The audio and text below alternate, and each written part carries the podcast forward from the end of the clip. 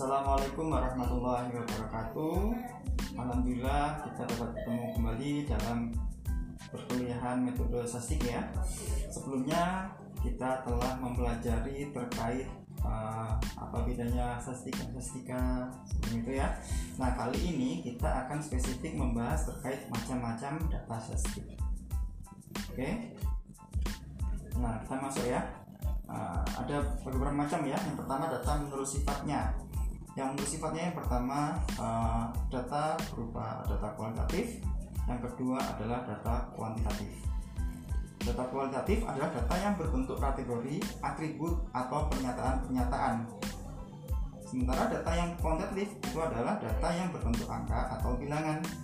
Contohnya seperti apa? Misalkan uh, anda anda ingin mengetahui ya tingkat efektivitas pembelajaran di suatu kelas misalkan seperti itu Nah, kalau data kualitatif, misalnya kalian akan mewawancarai beberapa siswa yang ada atau yang telah mengikuti pembelajaran Anda tadi.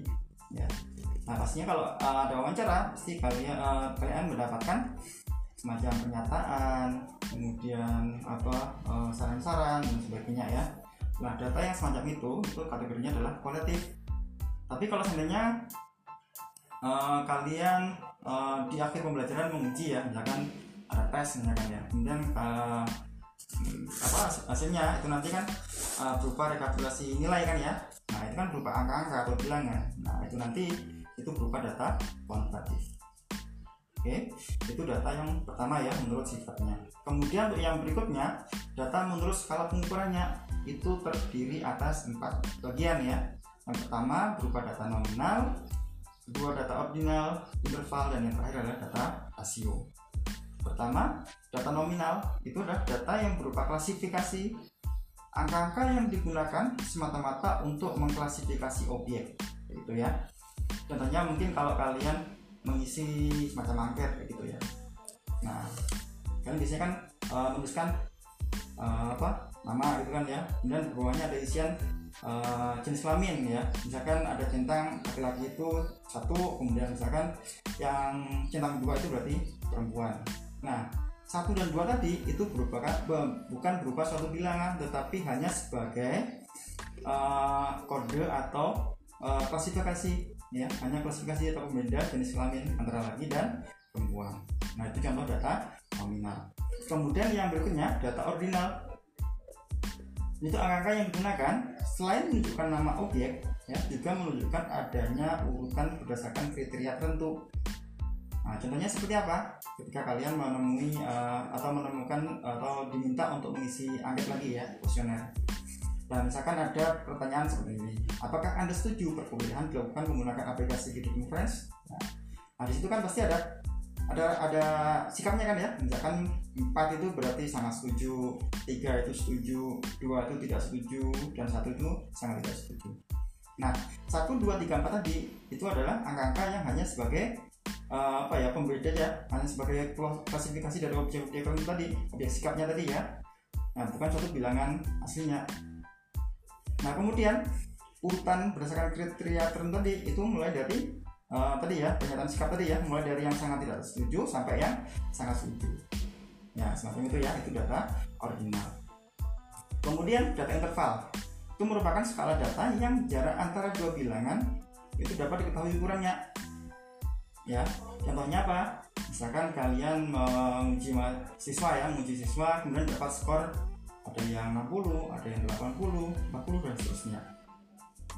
Nah jaraknya tadi dapat diketahui tadi maksudnya seperti apa? Misalkan kalau seandainya ada mahasiswa eh siswa pertama itu mendapat nilai 40 kemudian berikutnya itu ada 60 berarti kan sisanya 20 kan ya terus kemudian lagi dapat lagi 50 dengan 70 berarti 20 lagi. Nah jaraknya kan sama di situ. Ya dapat dibandingkan itu data interval tapi bedanya apa? Di sini tetapi tidak memiliki nol mutlak. Ya. Contohnya kalau seandainya tadi ya kita menguji siswa tadi ya. Nah kalau seandainya siswa itu mendapatkan nilai 80 itu mungkin asumsinya adalah berarti mas, siswa tadi 80% dapat menyerap materinya ya tetapi kalau seandainya ada siswa yang dapatkan nilai 0 itu bukan berarti bahwa siswa tadi benar-benar apa tidak menyerap seluruh materi. Ya mungkin ada yang terserap tetapi tidak apa ya tidak tidak tidak sepenuhnya terserap ya. Hanya sebagian saja yang terserap sehingga nilainya nol itu.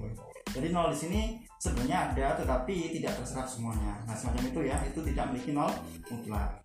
Nah pembandingnya adalah data rasio ya. Data rasio itu sama uh, sifatnya seperti skala interval. Namun bedanya adalah memiliki nol mutlak ya memiliki nol mutlak. Contohnya apa? Misalkan kalian hendak mendata banyaknya mahasiswa yang lulus MK metode statistika misalkan itu nah kalau ada data misalkan misalkan banyak mahasiswa adalah misalkan 20 misalkan ya. Berarti ternyata 20 itu lulus semuanya. Nah berarti yang tidak lulus ada nggak ada nggak ada masalah yang nggak lulus kan ya? Berarti kan nol kan di situ? Nah nol di sini merupakan data nol yang mutlak karena benar-benar tidak ada gitu ya. Beda dengan yang tadi yang tidak memiliki nol tadi. Nol itu berarti bu, uh, bukannya tidak ada atau kosong ya tetapi sebenarnya ada tetapi mungkin nggak banyak gitu ya. Atau tidak bisa ditafsirkan sebagai uh, nol yang kosong jadi kalau yang di sini yang data rasio nol tadinya adalah nol itu berarti memang benar tidak ada.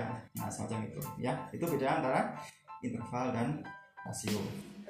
Oke itu tadi empat macam data menurut skala pengukurannya.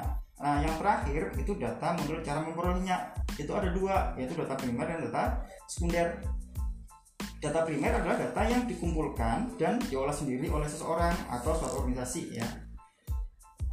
Serta diperoleh langsung dari objeknya. Serta kalau data sekunder itu adalah data yang diperoleh dalam bentuk sudah jadi sudah dikumpulkan dan diolah oleh pihak lain.